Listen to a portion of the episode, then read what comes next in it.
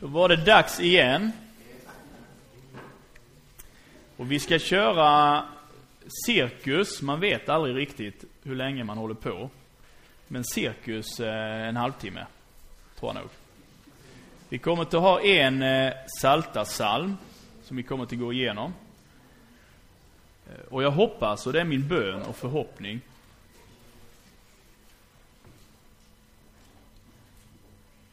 Det är min bön och förhoppning att det också ska ge er någonting från Gud själv. För det är det som är det viktigaste och det är det som är enda poängen egentligen med att lyssna på undervisning och predikan. Att Gud får ge oss någonting. Som inte försvinner när hela denna jorden försvinner. För så beskrivs det ju.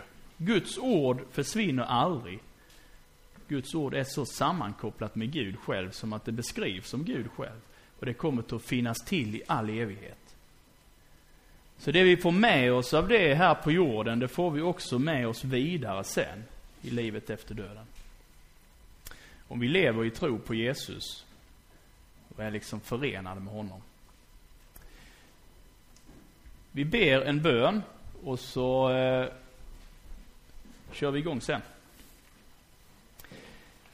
Jesus, tack att vi får sitta här Tack att du har gett oss den här stunden. Tack också att du vill använda den här stunden till vår fördel så att vi eh, kan räddas av dig, leva tillsammans med dig. Och inte behöva ta konsekvensen av det livet som vi lever. Tack för frälsningen Jesus, för förlåtelsen. Tack att vi just nu här får veta att vi alla är inbjudna av dig till att komma närmare dig. Och vi ber dig Jesus att du den här stunden får dra oss ännu närmare dig. Och vi ber dig helige Ande att du får göra Jesus stor och tydlig och härlig och klar. Ännu mycket mer för oss alla. I Jesu namn. Amen.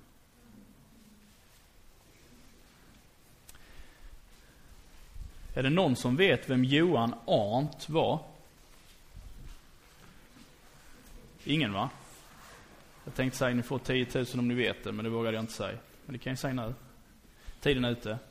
Johan Arndt var en man som levde för länge sedan. En mystiker. Vet ni vad en mystiker är? En mystisk person kan man ju då tänka på i första hand, men en mystiker, mer bönemänniska, kompentlativ, kontemplativ, kontemplation, har med bön att göra. Eh, ett väldigt fokus på Guds närvaron i livet. Att få vara tillsammans med Jesus, kanske i tystnad, men ändå i ett samtal. Lite paradoxalt va? Men gemenskapen med Jesus, ehm, fullkomligt närvarande, påtagligt, men ändå outtalat, lite mystiskt. Som ni förstår av min förklaring så lät det lite kryptiskt. För det är för att den är släkt med mystiskt. Han säger så här, att en kristen människa känner igen sig i saltaren. En kristen människa känner igen sig i saltaren. Ni som har läst saltaren förstår att det är ingen läroundervisning på det sättet att detta lär vi oss nu någonting om, så här och så här är det och så här är det inte. Utan det är en poetisk litterär form, men ändå med ett djup som beskriver Gud och som beskriver livet och som beskriver oss som människor. Denna salmen vi ska titta på, Psaltaren 62, kommer jag att dela upp i två avdelningar. Det ena är, handlar om Jesus och frälsningen och det andra handlar om oss, dig och mig. Hur många här har inte tillgång till någon form av bibeltext under den här stunden?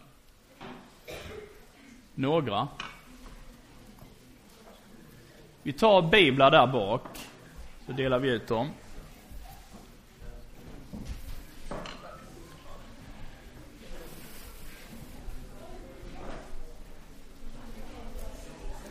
Psaltaren 62. 62.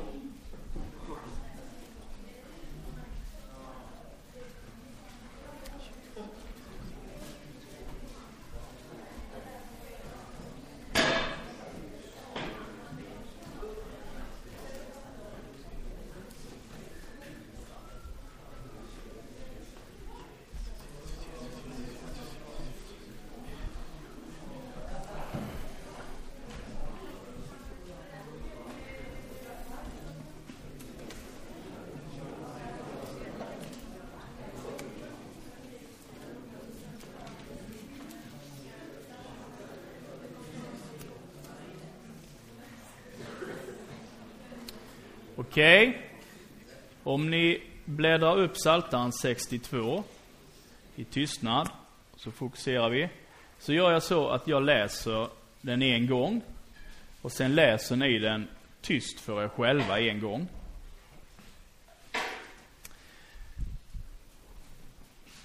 För sångmästaren till Jedutun en psalm av David. Endast hos Gud söker min själ sin ro, från honom kommer min frälsning.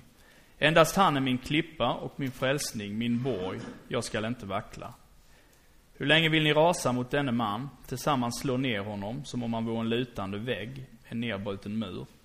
De rådslår om att störta honom ner från hans höjd. De älskar lögn, med munnen välsignar dem, men i sitt innersta förbannar dem. Sela. Endast i Gud har du min, din ro, min själ, ty från honom kommer mitt hopp. Endast han är min klippa och min frälsning, min borg, jag ska inte vackla.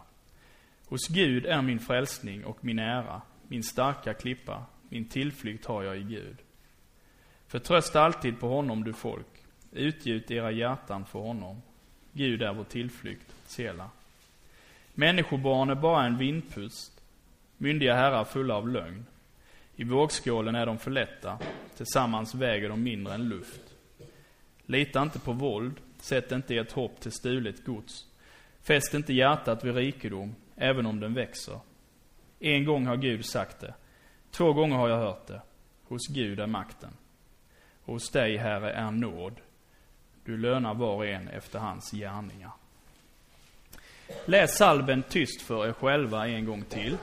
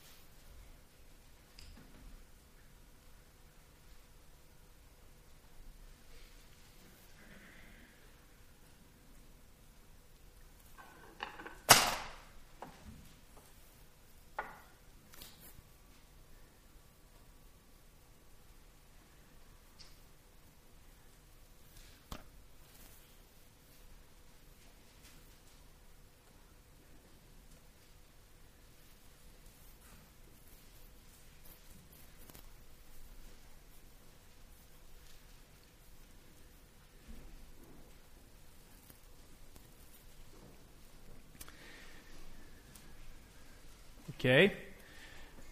Jag börjar med att ställa några frågor och så ger ni ett personligt svar inuti er. Säg inte det till någon. Men om jag ställer frågan så här.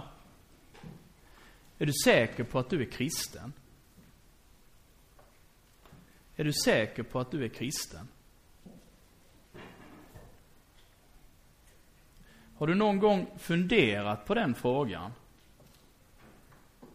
Så är det en fråga som Gud har gett dig möjlighet att fundera kring. För den frågan kommer från Gud. Är du säker på att du är kristen? Har du aldrig funderat på den frågan så tror jag det är en viktig fråga. Och jag tror det är en fråga som Gud vill att du någon gång ska fundera över. Är jag säker på att jag är kristen? Och om då en del av er kanske svarar, jo men det är jag ju. Så fundera vidare då, vad är det som gör att du är säker på att du är kristen? Vad är det som ger dig en trygghet i det svaret? Om frågan är, är du säker på att du är kristen? Ja, det är jag. Var kommer det jaet ifrån? Vad är det som gör att du kan säga att du är kristen? Kanske svarar du så här, jag vill vara det, men jag är inte säker på att jag är det. Också det är en fråga eller ett svar som Gud har gett dig möjlighet att svara på det sättet. Därför det är också en konsekvens av att Gud på något sätt är aktiv i ditt liv. Om du säger, jag vill vara kristen, det är ju det jag vill. Men jag vet inte om jag är säker på att jag är det, va? Jag vet inte om jag är det. Det är en konsekvens av att Gud är och fingrar i ditt liv. Gud är på gång i ditt liv. Och Gud vill leda dig till att du kan säga, ja, jag är kristen därför att.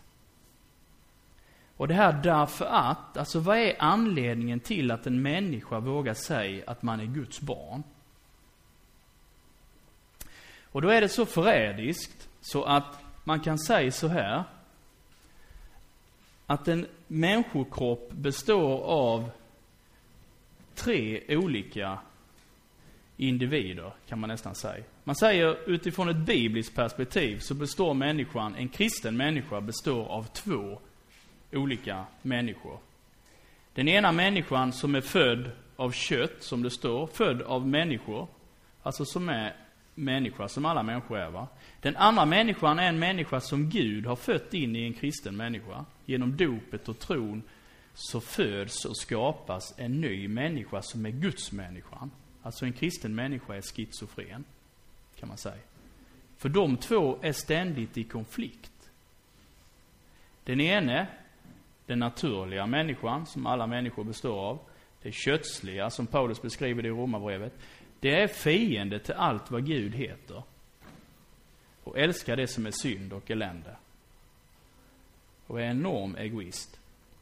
Den andra människan som Gud har skapat, det är där Gud flyttar in genom sin heliga Ande i oss.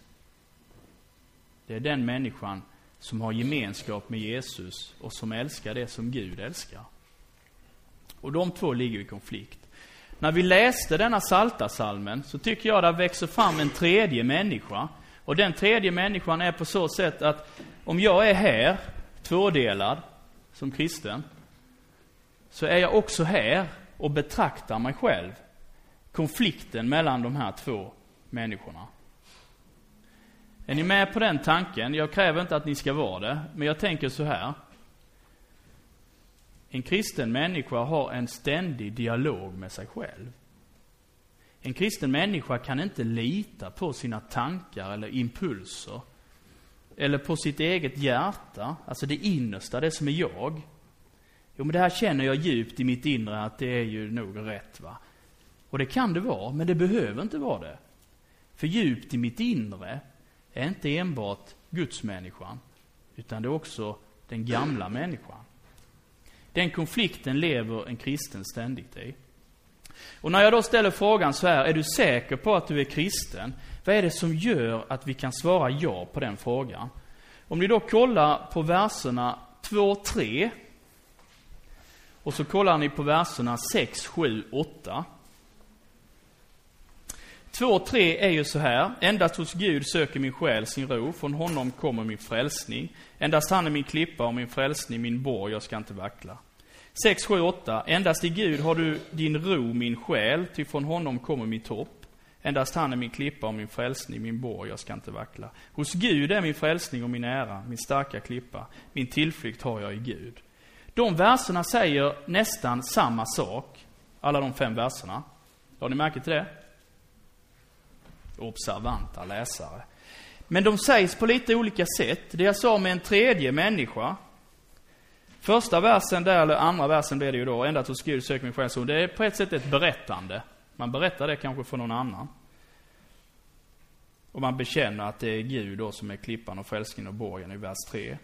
I vers 6, endast i Gud har du din ro min själ. På något sätt snackar man med sig själv, kanske lite strängt. Bara hos Gud har du din ro, va? Alltså man får säga det till sig själv. För det är kanske oro här inne över det. Vad är det som gör att du med säkerhet kan säga att du är en kristen?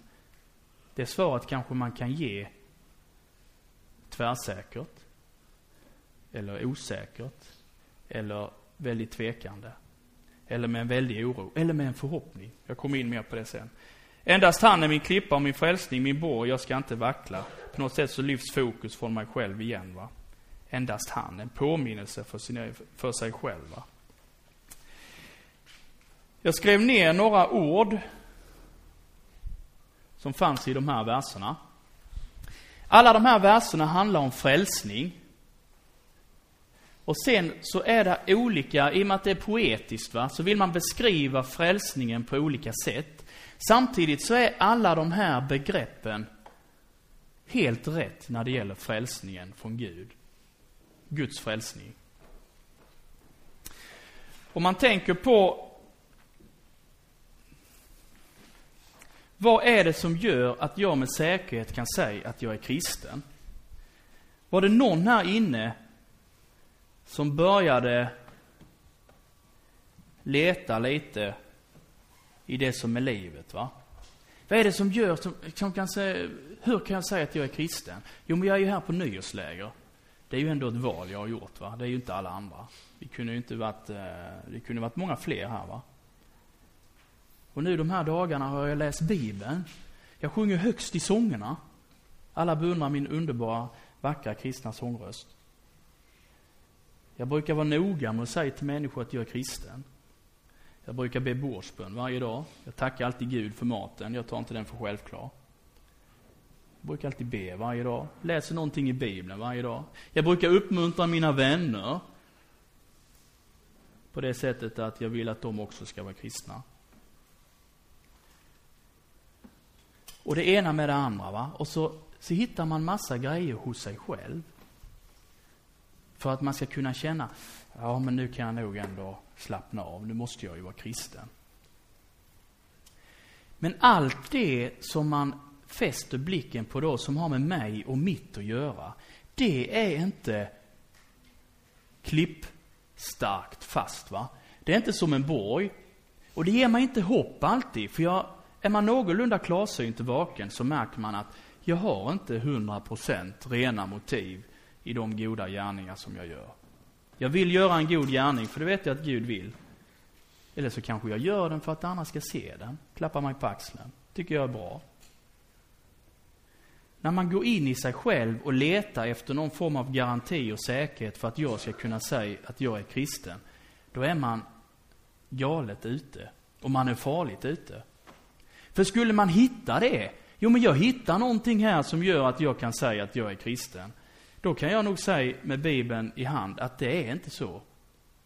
För du hittar ingenting här inne som du skulle säga, jag är kristen därför att jag gör detta. Eller gör inte detta. Eller jag känner detta. Eller jag upplever detta. Eller jag har gjort erfarenhet av detta. Det är inte det som är grunden för att en människa ska kunna säga, jag är Guds barn. Lite av det kan vara en konsekvens av att en människa är Guds barn. Men det är skillnad, va? Om vi då kollar på de begrepp som beskrivs när det gäller frälsning. Är det någon stol som är lös? Ja, det är det knappt. Va?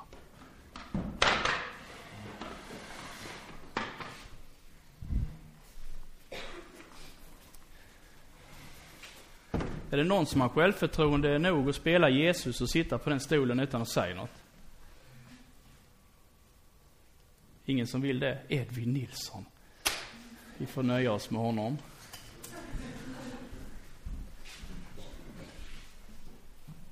Kan du se normal ut?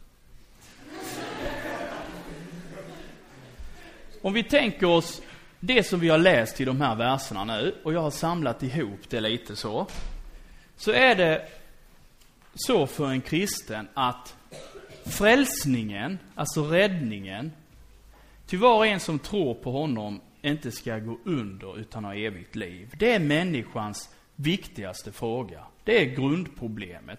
Sen kan man ha tusen andra problem i livet. Men de problemen är underordnade det problemet att jag föds med mitt liv på väg bort från Gud. Jag måste döpas och jag måste omvända mig genom tron va, till Jesus igen. Jesus måste gripa in. Judarna säger till Jesus, så här säger de, vad är, det, vad är Guds gärning? Vad ska vi göra för gärning, liksom för att Gud ska på något sätt vara nöjd med oss? Så svarar Jesus så här, lite kryptiskt. Detta är Guds gärning, att ni tror på honom. som han har sänt. Va? Så menar han ju sig själv, att ni ska tro på mig. Och då inte bara någonting man gör, va? utan det är Guds gärning att en människa tror på Gud. Tron är inte någonting man pressar fram med sina andliga muskler, utan tron är en gåva som Gud skapar i ett hjärta som är öppet. Jag vill också tro. Och jag vill söka dig för att den tron ska bli min. Och så ger Jesus den gåvan. Trons gåva. Och Edvin då som, jag säger alltid Amandus till Edvin. Hopplöst. Edvin då som sitter här, om han nu är Jesus, så sa jag så här, vad är det som gör att du med säkerhet kan säga att du är kristen? Hur kan man bli säker på om man är kristen? Jo, då måste man glömma, nu är jag representant för alla er med och för mig själv. Jag får inte fastna i det som har med mig och mitt att göra. Och jag får inte gå in och leta i mig och hitta massa fromma grejer och känslor och upplevelser som gör att jag ska våga slappna av. För om vi märker som salmen är uppbyggd så handlar det om att endast hos Gud söker min själ sin ro. Ro står med där va. Därför att en människa kan bli orolig över om man är kristen eller ej när Gud får komma nära. Därför att det är inte självklart att en människa, som Jakob var inne på i förmiddags, är kristen bara för att man vill vara kristen. Utan tron är en övernaturligt ingripande från Gud i våra liv. Och om jag då ska hitta ro, så att man liksom får slappna av i själen och i hjärtat, att man kan säga Gud, jag är verkligen din och du är min. Min vän är min och jag är hans, så beskrivs det i Höga Visan. Va? En relation. Du är min och jag är din. Då får jag inte leta här, utan då får jag titta här. Då får jag titta liksom där. Och vad ser jag då när jag ser på Jesus? Ja, jag ser kanske inte ett skit, för jag vet inte så mycket om Jesus. Jag vet kanske så lite om Jesus, så när jag ser på Jesus så vet jag inte så mycket. Det säger inte mig så mycket. Jag har sett ett kors 10 000 gånger, men jag är blind för det. Jag vet inte riktigt vad det betyder. Va? Men om man ser på Jesus för att få ro i själen, så går det till på det sättet att när jag då tänker, kan jag verkligen slappna av i, i frälsningen då? Kan jag vara säker på det?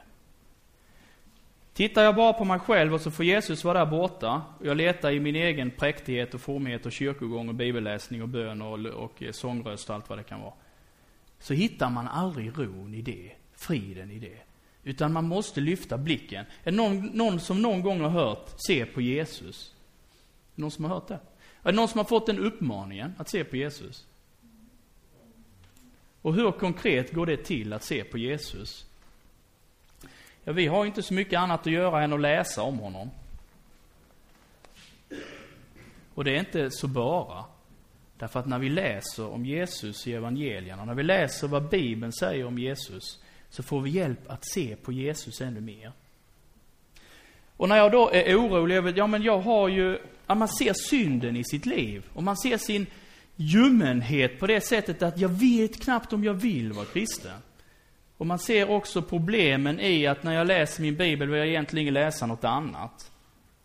Är det sunt att känna så? Nej, det är inte sunt att känna så. Känner vi så? Ja, så känner vi.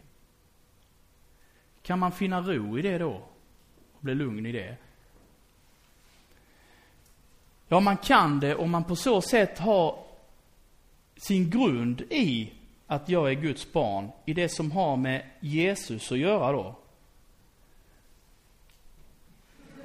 Hela Jesus som är fullproppad av frälsning till mig. Och det handlar inte bara om att vi får syndernas förlåtelse, utan det handlar om att när jag ser på mitt eget liv och jag ser att jag räcker inte till. Jag lever inte så som Gud vill jag ska leva. Och jag vill inte alltid leva så som Gud vill. Det är liksom ett uppror i mig va. Men jag vill ju tillhöra Jesus. Jag vill tro på Jesus. Och den tron kan vara liten och svag och den kan vara kanske bara som en förhoppning, en längtan. Va? Och det är en viktig tro. Men ska jag hitta lugnet i det, så är det det också att vi får inte bara syndernas förlåtelse när vi tror på Jesus. Utan vi får också del i det livet som han levde. Hela det livet som Jesus levde blir mitt genom tron på honom. Det är det jag tar emot i tron. Så kan vi fundera så här. Så kommer djävulen och säger en sån här tanke.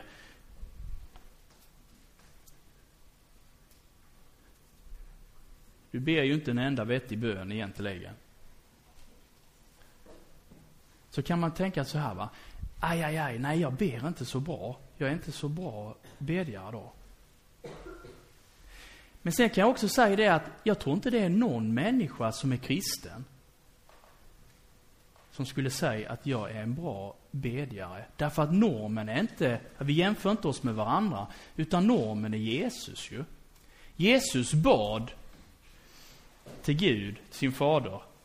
Och då kan vi tänka oss att det var ju säkert en bön som var from. Riktigt from va? Det var en bön som det är tänkt att det ska vara i människans relation med Gud. Ingen av oss människor räcker till att be på det sättet. Men genom tron så är det som att Jesu bön och hans böner, det är också mina böner. Va?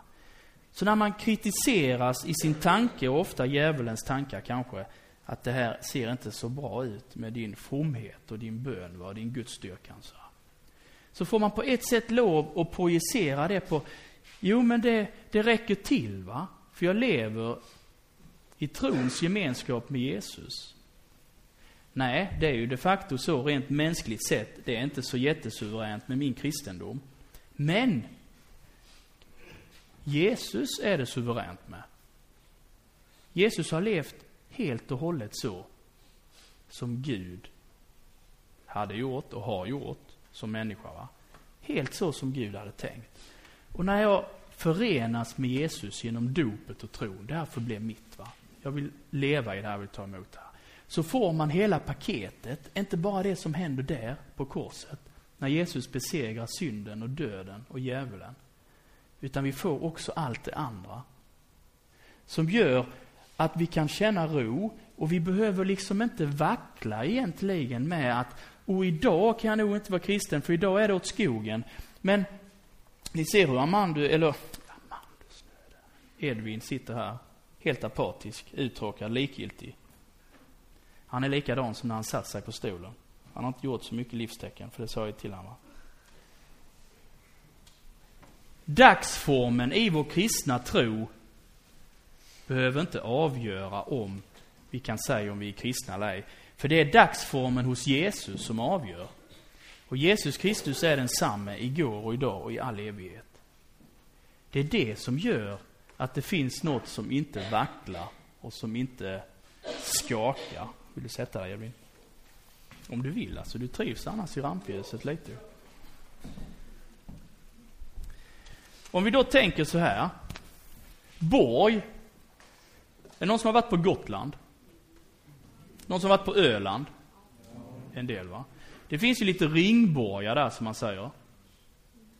Någonstans ute på allvaret så var det ju så att man byggde ju en borg för man skulle kunna känna sig trygg mot olika faror som kunde komma. Man levde ju inte i borgen dygnet runt. Det var ju den tryggaste platsen. Men man levde inte där. Man levde ju runt om. Men när faran hotade så stack man in i borgen kvickt så rackarn. Och det är en fantastisk bild för frälsningen och för Jesus också, att Jesus är vår borg och vår frälsning. Att vi får lov, när det blir lite stormigt och oroligt och man tvivlar och man undrar, vi får lov att snabbt så rackarn fly in i borgen som är Jesus. Och om ni skulle vara utanför borgen och det kommer en armé av fiender och så börjar pilarna vina. Då tror jag inte man tänker så här. Nu gäller det att vara snygg i håret när man springer in i borgen här. Nu gäller det att ha vikt ner brallorna så man inte ser dum ut. Och det gäller ju att vara rätt så rena händer med här så va. Och så till sist så har man hela ryggen full av pilar. Så kommer man liksom aldrig iväg. Egentligen inte standarden på flygplanet att han säger så va. Men det blir en terapeutisk bearbetning av en ångest va. Borgen är stark därför att det är borgen. Jesus är borgen därför att han är Jesus. Ibland tror jag vi lurar oss själva med att tänka så här att Jesus är en borg om jag verkligen tror med hela känslan att han är det. va. Om jag kan greppa det med förståndet. Men det har ingenting med det att göra. Vi får fly till Jesus när det blir oroligt och stormigt. Och så får vi lita på att han, tänker vi Edvin, han satt här va. Han är densamme varje dag. Han går inte upp och ner i upplevelsen eller känslolivet eller erfarenheten eller i tvivel eller otro, utan han är fast. Han är en borg, han är en klippa. Och det är han varje dag. Och därför får vi känna hopp. Vi hoppas inte på oss själva på det sättet att vi en dag är så duktiga kristna så vi inte behöver Kristus. Är ni med på den tanken? Att vi är så duktiga kristna så vi behöver inte Kristus längre. För vi klarar oss själva. Ibland när vi längtar efter en djupare och mer mogen och fast tro, så tror jag, och vi är besvikna kanske på Gud att han inte ger det, så tror jag många gånger det är om vi hade fått svaret på de bönerna, om Gud hade svarat på det sättet som vi ber, så är jag inte övertygad om att Jesus hade blivit viktigare och viktigare. Utan Jesus hade kanske blivit lite mer åt sidan. För nu, är det, nu går det så bra, va? så nu klarar jag mig själv. Om ni kollar på de orden som är på skärmen nu.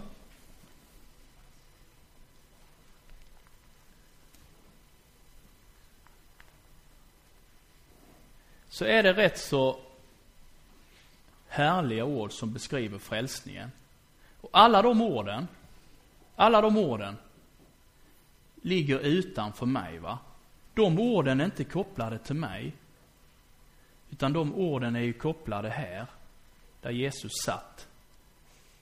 Där är ju de orden förankrade ju. Jag begär inte att ni ska tro det eller förstå det, men gärna tro det. Sista ordet ära har vi inte sagt något om. Ska bara säga något kort om det. Det står ju så här i texten. Att Gud är min frälsning och min ära. Jag tror inte vi använder det här ordet på det sättet. Det är någon, någon gång som har sjungit så här, äran, äran, den ska Jesus ha. Här på jorden och i himlarna. Äran, vi sjunger i lovsången mycket ära till Gud va. Ett sätt att upphöja Gud, att kröna Gud, alltså krona, tänker jag på då, att kröna Gud. Att ära Gud, att upphöja Gud. Den som förtjänar att berömmas, att upphöjas, att äras, att sättas i fokus. Och vad är det som vi kristna har för ära? Är det då att vi är så duktiga på att vi kan allt i Bibeln och vi läser den så bra och vi glöder av glädje och genomsvettar av ren eufori när vi läser den. Och vi ber så vi aldrig träffar några andra människor. Och så är man så enormt full av ära, för man är så duktig kristen va. Vad har en kristen för ära? Ja, den är inte kopplad till mig själv. Utan min ära som kristen, det är ju Jesus. Alltså om jag är stolt och berömmer mig så här, så om man säger, ja, jag är Guds barn va, och eh, jag får berätta om min tro för andra och så här va. Och så kanske man också ser hur Gud använder det, och människor blir kristna till exempel, om vi tar det exemplet. Är man då egen ära och stolthet så? Nej, för det är kopplat till Jesus det också. Va? Därför att man är glad och stolt över det man ser, för det är han som gör det. Och det är han som ska ha tack, och det är han som ska ha beröm, och det är han som ska upphöjas.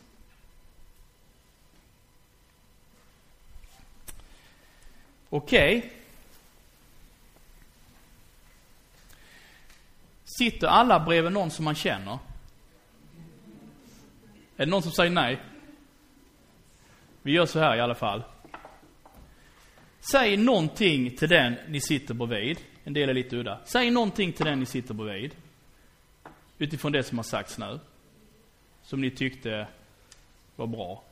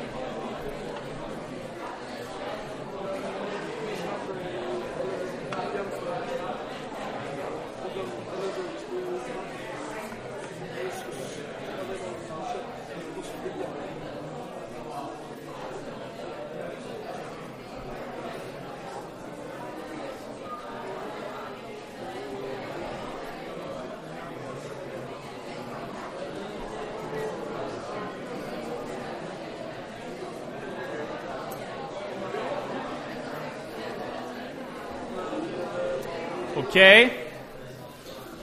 När jag lyssnade på er så tänkte jag så här. Sa Gud så enormt mycket bra nu den här stunden? Det var enormt mycket ni sa ju. Helt fantastiskt ju. Sen är det viktigt när vi lyssnar. Jesus talar ju i Bibeln om att den som har öron, han hör. Det kan ju låta lite kryptiskt. Men den som har öron, han hör. Och det är inte bara att registrera, va. Oh, jag hörde något ljud. Jag registrerar ljudet så. Utan att höra, när Jesus använder det på det viset, det är också att det får smälta samman med mig så att det blir en del av mitt liv i handlingar, i tankar, i det jag väljer att göra och i det jag inte väljer att göra. Att höra och att göra. Så det ni nu delade med er så kallade vän, som sitter bredvid. Om ni nu tyckte det var bra, och kanske till och med kanske en hälsning från Herren, va? Ta med er det då. Nu när ni har firat jul så har ni förstått att det stod så här i julevangeliet att Maria hon gömde det och begrundade det i sitt hjärta. Hon gömde det inne i sig. Inte så hon gömde undan det så hon aldrig hittade det igen va. Utan hon gömde det där så att hon kunde plocka fram det och tänka och reflektera över det genom livet. Och det fick hon göra i 33 år. Innan Jesus uppstod igen. För hon fick inte ihop det va. Men hon tänkte på det ständigt. Och det jag har sagt här nu om frälsningen, ska man ge ett väldigt enkelt svar utifrån allt det jag sa innan så kan man säga så här. Om någon frågar mig, hur har du det med Jesus? Det var en fråga man ställde för längre tillbaka i tiden. En rätt så viktig fråga ju. Hur har du det med Jesus? Så skulle jag kunna slå upp min bibel och så skulle jag kunna svara utifrån bibeln. Hur jag har det med Jesus. Därför att leva med Jesus, det är att vara förankrad i hans löften. Att leva i tro på en förhoppning. Jag hoppas på, jag litar på. Ja, inte stenhårt alltid. Ibland är jag väldigt svårt för att tro att jag litar på det. Men jag vill och jag är där igen va. Och så får jag läsa de här löftena. Och så får jag påminna mig själv om dem. Så det var en som sa så nämligen. Hur har du det med Jesus? sa han. Och då gjorde han så här, då hade han Bibeln. Tog han upp den så sa han. Oh, jag har det väldigt bra. För det handlar inte om oss, va? Alla människor är ett fall för Jesus. Sherlock Holmes och kommissarie Morse och allt vad de heter. Knivsluga detektiver. Alla svåra fall blir ett fall för dem. Du är ett fall för Jesus. Men du är inget hopplöst fall. Ingen människa är ett hopplöst fall. Utan Guds frälsning gäller alla människor.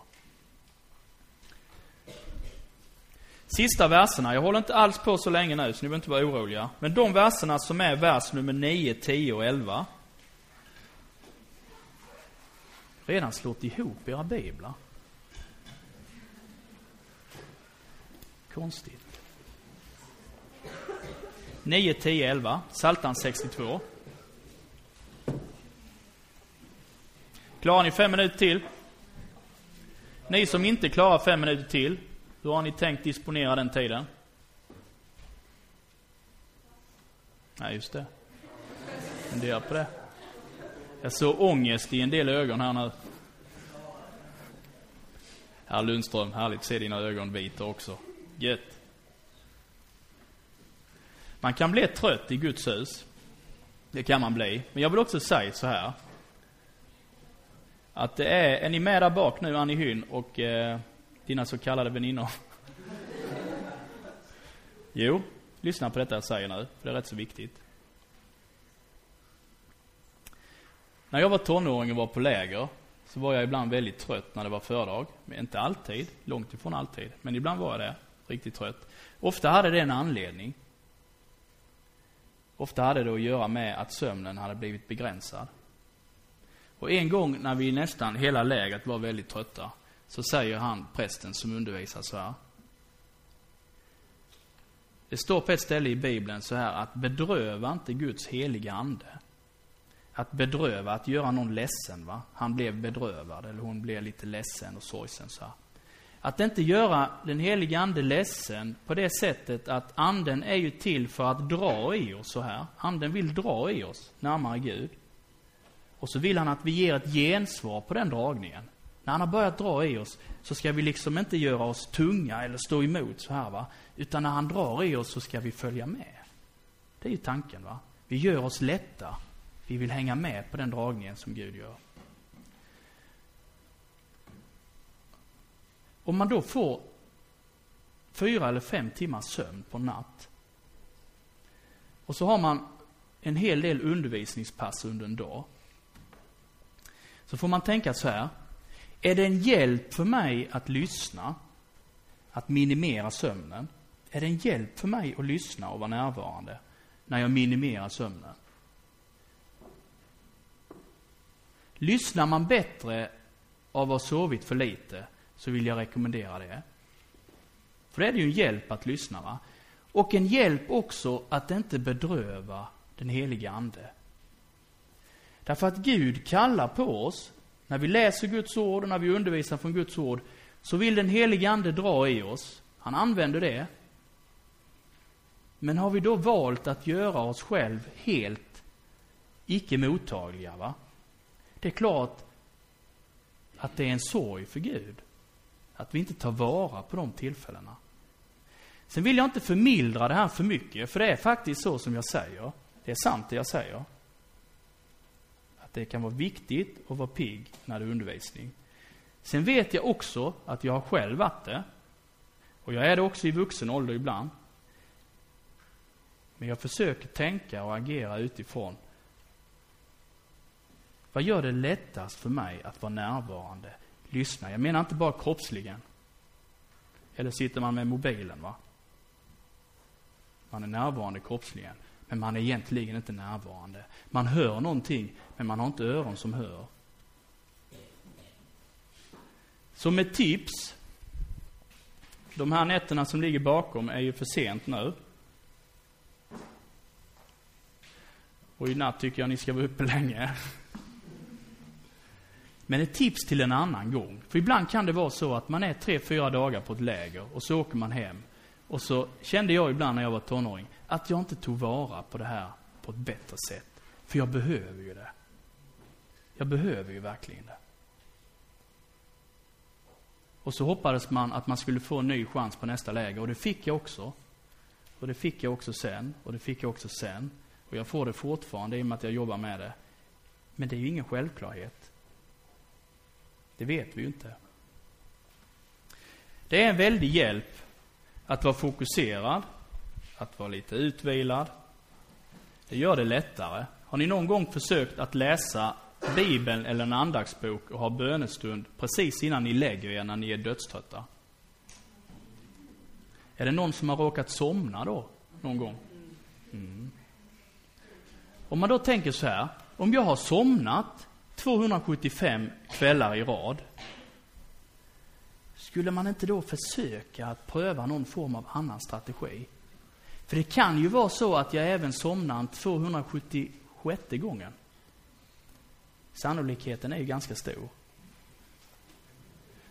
Vi måste tänka och använda vårt förstånd. Det tror jag är den ädlaste del som Gud har gett oss. 9, 10, 11. Förtrösta alltid på honom du folk, utgjut era hjärtan för honom. Gud är vår tillflykt. Människobarn är bara en vindpust, myndiga herrar fulla av lögn. I vågskålen är de för lätta, tillsammans väger de mindre än luft. Lita inte på våld, sätt inte ett hopp till stulet gods. Fäst inte hjärtat vid rikedom, även om den växer. Förtrösta alltid på honom, på Jesus, på Gud. Hoppas alltid på Jesus. Lita alltid på vad Jesus säger. Förvänta dig alltid att Jesus är man av sitt ord. Det vill säga att det han har sagt, det han har lovat, det är fast som klippan, som borgen. Det ska bestå i evighet. Och det är fastare än det som är jag. va? Kanske är det så att man har så mycket tvivel så man känner att man vågar inte närma sig Gud. Man ser så mycket av sin egen förskräcklighet, om jag säger så. Så man vågar liksom inte närma sig Gud. Men det är just sådana människor som du, som jag, som kan känna så ibland. Det är vi som ska lita och förtrösta på Jesus och hoppas på honom och närma oss honom. Därför att det är för oss som frälsningen är till för. Att frälsaren redan frälst är ju poänglöst. Jesus kom för att frälsa dem som var förlorade. Det är inte de friska som behöver läka, säger Jesus, utan det är ju de sjuka. Det finns hopp för oss alla, vill jag säga. Utgjut era hjärtan för honom. Utgjut era hjärtan. Kunde man öppna upp bröstkorgen och fortfarande leva, så handlar det lite om det. va. Att man öppnar upp sitt innersta och man gjuter ut sitt hjärta. Om vi tar ett hjärta och krystar det riktigt hårt så droppar det blod så här. Va? Alltså man Krama ur det sista man har. Man lever helt ärligt och öppet inför Gud. Det är poängen. Har du dåligt samvete när du ber till Gud över någonting, så håll inte tyst med det. Utan sätt då ord på det. Gud, du ser mitt dåliga samvete och det är kopplat till det som jag gjorde. Jag erkänner att det var fel och jag ber om förlåtelse och jag ber om hjälp att inte göra om det. Det är en kristen vardag. Att vara helt öppen, att utgjuta sitt hjärta, att vara ärlig. Och, hör och häpna, Gud trillar inte av stolen i himlen när han hör det. För han vet ju redan om det. Han har ju redan sett det. Gud blir aldrig förvånad över när du bekänner en synd. Men han vill att du ska göra det. Att du ska öppna dig för honom och leva ärligt. Och i ett rent samvete. Att leva med ett rent samvete inför Gud. Och det är bara Gud som kan rena det, för det är bara Gud som kan förlåta. Och därför så får vi bekänna, erkänna. Och så får vi också be om hjälp att tro på förlåtelsen. Och tro att vi får ha ett rent samvete inför Gud, fast jag är en syndare, om jag lever i flossen. Därför att han här, Edvin Nilsson, är eh, Jesus. Därför att Jesus är min, och mitt liv, Jesu liv är mitt liv. Sen är det så med människor att man inte ska bygga sin trygghet i andra människor eller i, på våld eller på stulet gods eller på rikedom. Det finns ingenting i denna världen som är så fast som Gud, som består i all evighet. Allt det som finns på denna jorden får vi lämna. Allt som finns på denna jorden kan vi inte 100% lita på. Vi kan inte 100% lita på vår bästa vän. Vi bör göra det. Men vi kan inte riktigt veta. På Gud kan man lita 100 procent.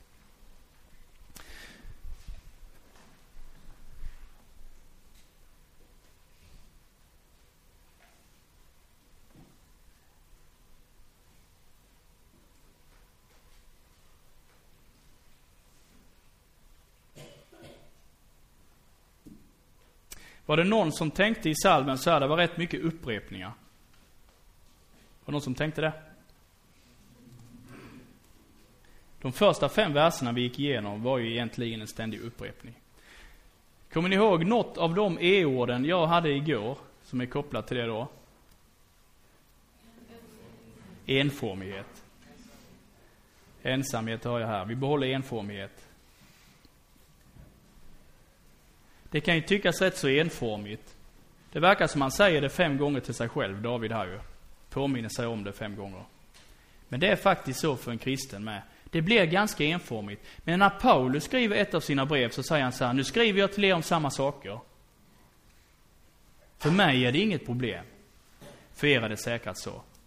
Är det någon här inne som har känt någon gång, jag skulle vilja höra något nytt när jag kommer till kyrkan eller missionshuset, eller strandhem, eller vad det kan vara. Jag vill inte höra det samma gamla vanliga, det här med Jesus och korset och det, det kan jag ju. Ja, det kan vi ju.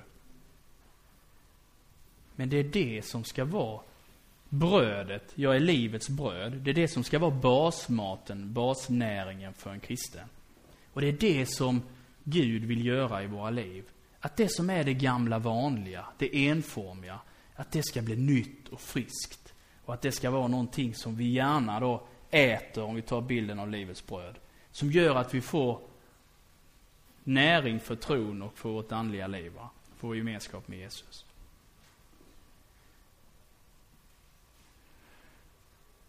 Bröd är inte alltid gott. Och om man är riktigt hungrig så blir till och med bröd gott. Vi får be till Jesus att han ökar vår hunger efter honom. Vår längtan efter honom. Att han får bli mer, mm. Och det vill han gärna bli för oss. Och han vill att vi inte tittar så mycket på oss själva, han vill hellre att vi ser på honom som sitter där va. Kan jag vara en kristen? Så får man säga så här. Har Jesus sagt att jag kan vara det och får lov att vara det, så vågar jag säga att jag är det.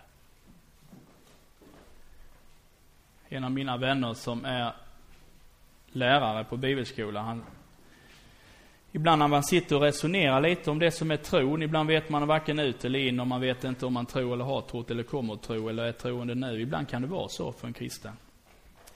Så till tjuvens och sist så handlar det om att Jesus håller det han har lovat. Min frälsning handlar om att Jesus håller det han har lovat. Om jag vill vara en del av den.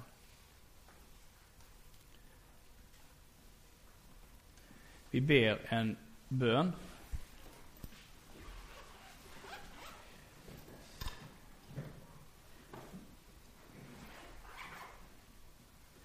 Jesus, vi vill tacka dig för allt det du är.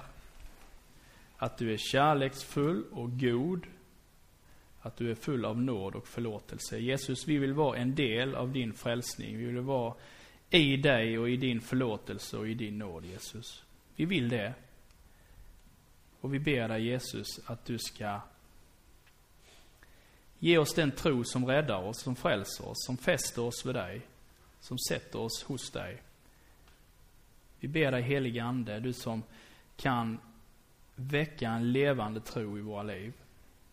Du som kan visa Jesus för oss ännu tydligare. Och du som också kan bevara oss i den tron som vi kanske har och låta den få växa och mogna.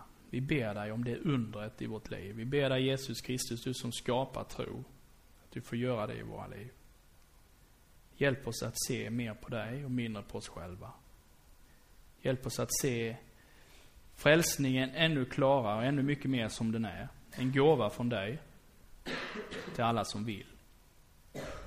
Och Jesus, jag vill det. Jag vill leva med dig. Jag vill tro på dig. Jag vill följa dig. Tack Jesus att vi får lov att göra det, att du vill det. Jag ber för det som vi har fått stanna upp för här nu, Jesus. Jag ber att det som är från dig, att det ska få växa till i våra liv, att det ska få bära frukt, att det ska få göra en skillnad, Jesus, i våra liv. Hjälp oss att höra och att också få göra, få leva i det. Jesus, vi lämnar oss till dig. Som vi är just nu. I Jesu namn. Amen.